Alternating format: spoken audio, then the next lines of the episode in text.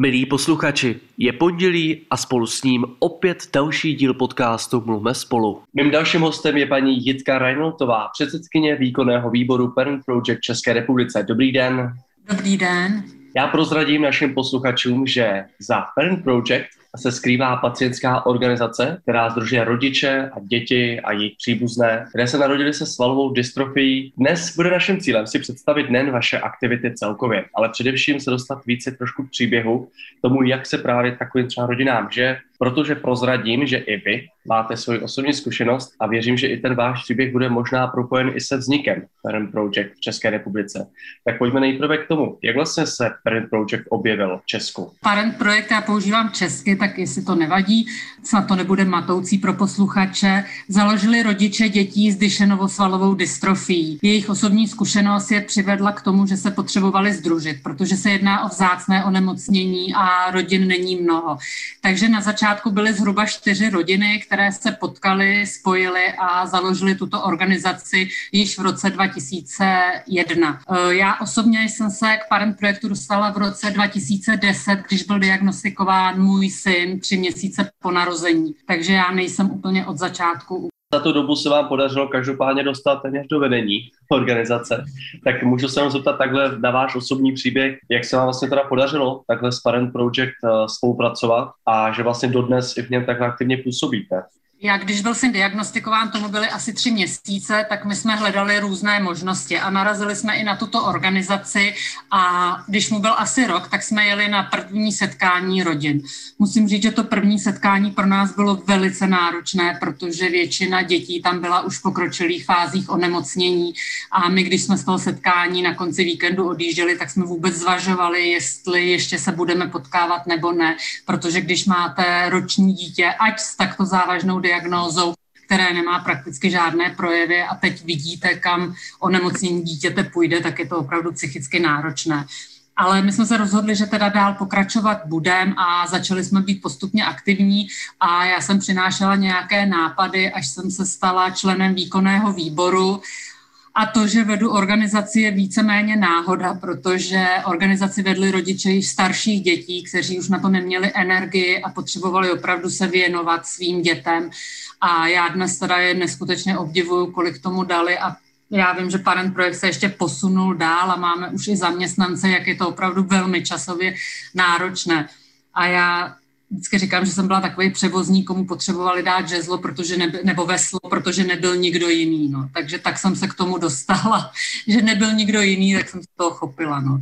Mezi tím můžeme říct, že se vlastně vyprofilovaly jisté cíle. Už vidím třeba i na webových stránkách, že mezi ně patří výzkum a léčba, péče a služby, vzdělávání, zapojení do společnosti. To je vlastně určitě několik velkých oblastí. Tak bych se chtěl zeptat, co je vlastně v vozovkách to nejdůležitější, ať už co se týče všech těchto 4 kategorií pro ty, pro které to děláte. Pro nás je úplně nejdůležitější kvalita života našich dětí a celých rodin, protože my se hodně zaměřujeme na děti, ale v posledních letech si uvědomujeme, že za takto závažným onemocněním je celá rodina, protože tato nemoc opravdu ovlivní celou rodinu, protože děti postupně ztrácejí veškeré fyzické schopnosti a opravdu v rodině musí pomáhat, kdo může, protože jenom na pečujících, většinou maminkách to nemůže zůstat, protože ta péče je postupně 24-hodinová a to opravdu, ať se můžou snažit sebe víc, a oni opravdu pečují převážně maminky, ale občas potřebují pomoc a jste na začátku zmínil sourozence a opravdu sourozenci jdou mnohdy do pozadí a pro děti nebo pro sourozence je tato situace velmi náročná, ale já si troufnu říct, že to ovlivňuje jejich život i pozitivně, protože opravdu jsou dobře připraveni do života a nechci říct, aby to neznělo pateticky, ale že jsou lepšími lidmi, protože opravdu mají tuto závažnou zkušenost. Jaký je ten život se svalovou dystrofií? Ono ty příběhy jsou pomalu, bych řekl, poměrně známé, ale myslím si, že poměrně neznámé je opravdu ta náročnost toho každodenního života, co ti rodiče s těmi dětmi prožívají. Tak co byste z vaší třeba zkušenosti právě vypíchla, co možná ten druhý svět opravdu nevidí. Život se svalovou dystrofií je neustálá změna. To je to nejhorší vlastně na tom onemocnění, protože postupně dochází k progresi onemocnění. Takže vy se sotva smíříte s nějakou situací, s nějakým zhoršením zdravotního stavu vašeho dítěte, co nezvládne, co nemůže a už velmi záhy přichází změna další.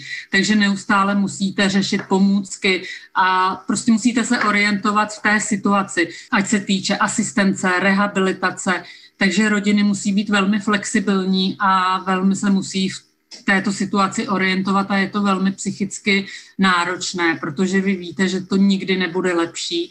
A my všichni teda věříme, že se jednou léku naše děti dočkají, že tady bude genová terapie, která prostě zmírní minimálně progresi onemocnění, ale zatím v této fázi léčbu nemáme, ale ta naděje tady je. Co kromě teda té naděje vlastně pro vás jsou ty polehčující okolnosti? Věřím, že ty aktivity, některé už jsme trošku nastínili, vlastně by měly za úkol i pomáhat vlastně při tom životě. Tak pojďme si říct, co konkrétně, když už s vámi někdo spolupracuje, tak jaké výhody ta spolupráce pro ty rodiny vlastně má? My máme odborný tým, je tam psycholožka, ergoterapeutka, fyzioterapeutka, psycholožka, a odborná poradkyně, psycholožku jsem zmiňovala. A tento tým je opravdu rodinám k dispozici. Pomáhá jim řešit jejich situace, pomáhají s výběrem pomůcek, rehabilitační pracovnice pomáhá nastavit plán péče, nebo když se rodiče neví rady, jak cvičit s dítětem v domácím prostředí, tak je schopná dojet do rodiny a poradit. A nejvíce jsou, protože jsme z celé republiky, tak nejvíce pracují s rodinama na dálku anebo na pobytových akcích, které my pořádáme. A pobytové akce jsou pro rodiny velmi užitečné, protože my tam máme asistenty, což není úplně jednoduché, protože to je finančně náročné, je velmi náročné shánět asistenty, kteří budou k dispozici na těch pobytových akcích. A rodiče si mohou odpočinout, protože děti a dospělí se svalovou dystrofií mají vlastní program, a rodiče mají vlastní program, pro který teda není povinný, aby si mohli odpočinout, aby si mohli aspoň několikrát v roce naplánovat svůj vlastní program, někdy se jenom odpočinout nebo se jít projít. Ale naše zkušenost je, že většinou se toho programu zúčastní, protože chtějí sdílet své zkušenosti, rady, starosti, chtějí prostě jenom sdílet. Takže to je jako velmi přínosné pro rodiny a my vnímáme tu zpětnou pozitivní vazbu, ať na práci toho týmu a ať na ty pobytové akce. A co je teď pro nás hodně náročné, tak to je přechod dětská dospělá péče, protože prostě v České republice nejsou centra, která by opravdu kvalitně podle nás tu péči poskytovala veškerou péči, kterou dospělí pacienti se svalovou dystrofií potřebují. Takže my máme odbornou konzultantku, lékařku, která opravdu je k rodinám k dispozici a schání jednotlivé lékaře, prostě kde se lidsky na ně napojí, kteří pečují o lidi se svalovou dystrofií. Takže ten tým vytváří a vytváří si kolem sebe partu lidí, kteří jsou ochotní pečovat a starat se o naše pacienty. Já kromě tohoto týmu jsem si všiml, že vy vlastně také spolupracujete s dalšími zajímavými a důležitými subjekty. Mezi ně patří například Česká asociace pro vzácná onemocnění anebo Pacientská rada ministra zdravotnictví České republiky. Proč to říkám? Protože vy jste přispěli k důležité vlastně změně v rámci novelizace, která se týká léků pro vzácná onemocnění. Je to novinka, dopadlo to, jestli se to 21. června, to znamená, že první týden tady je velká změna, která si myslím, že stojí za zmínku. Mohla byste mi prosím přiblížit, co konkrétně se vlastně podařilo? Změna zákona, která nám přináší dostupnost léků pro vzácná onemocnění, systémovou dostupnost, protože v současné době jsou léky dostupné na paragraf 16 a záleží vyloženě na pojišťovnách, jestli to jednotlivým pacientům schválí. Ale co je podstatné, jsou centra pro vzácná onemocnění, protože my dlouho hovoříme o nezbytnosti centrové péče, protože v centrech jsou schopni lékaři poskytnout odpovídající péči dle nejnovějších standardů, protože čím více pacientů vidí, tak tím více mají zkušenosti. Když neurolog na okresním městě vidí třeba jednoho pacienta za několik let, tak nemůže mít takové zkušenosti jako lékaři v centru. Takže to je pro nás velký pokrok a je to pro nás velice důležité. Ta novela to upravuje pro vlastně všechny zdravotní pojišťovny u nás, nebo je v tom nějaký jiný přístup těch pojišťoven? Ona každá pojišťovna má trošku jiný přístup, ale novela to upravuje pro všechny zdravotní pojišťovny a pro všechny pacienty. Co se aktuálně změní? Mohli bychom si říct, kolika dětí nebo rodin se tahle třeba i změna může dotknout. Čekali na to ty rodiny a rodiče? Čekali na to určitě a já úplně nejsem schopná říct, kolika se to může dotknout lidí, protože si představte, že je třeba 8 000 vzácných onemocnění. Jenom ze svalovou dystrofií se to u těch našich pacientů je to zhruba 350 osob, ale těch všech se to v současné době nemusí dotknout, protože, jak jsem říkala, jedná se o vzácná onemocnění a ne pro všechny jsou dostupné léky, ale výhledově se to může prostě dotknout opravdu tisíců rodin. Byla tato změna v něčem i přínosná, co se týče výzkumu, kterýmu vy se vlastně věnujete, tak má to s tím nějakou souvislost? My se úplně výzkumu nevěnujeme, jako celkově s výzkumem asi tato novela úplně nemá spojitost, ale tam záleží podle diagnóz a které farmaceutické firmy se opravdu výzkumu věnují a jsou ochotny do toho dát finanční prostředky.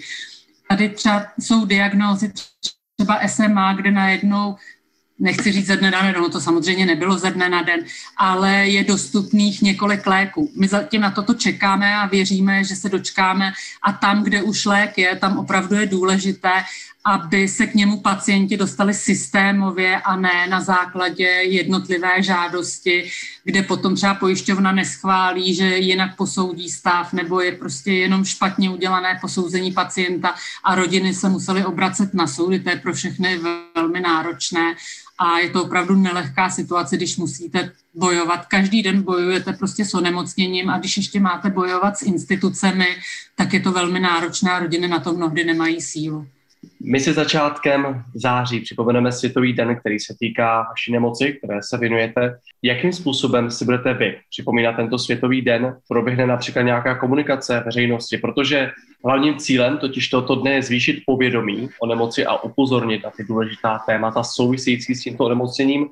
Na co se tedy můžeme v úzovkách těšit a jak si vaše organizace tento Světový den připomene?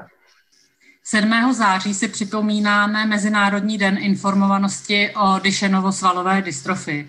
7.9. proto, že dystrofinový gen se skládá ze 79 exonů a nemoc vlastně způsobuje, že dětem buď některých nebo více těch exonů chybí, nebo přebývá, nebo jsou zdvojeny a každé dítě má vlastně jinou, nebo každé dítě má trošku jiný průběh a jiné poškození, proto se tak těžce hledají léky na toto onemocnění.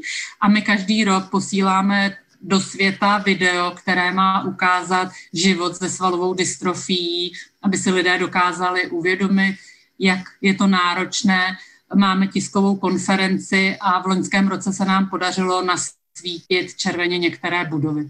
Tak věříme, že letos se nám podaří těch budov více a že zase trošku více o svalové dystrofii, nebo více lidí se dozví o svalové dystrofii.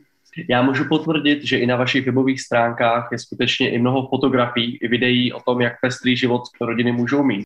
Mockrát děkuji, že jste byla mým dalším hostem a držím vám palce v dalších aktivitách. Děkuji moc krát, mějte se všichni krásně.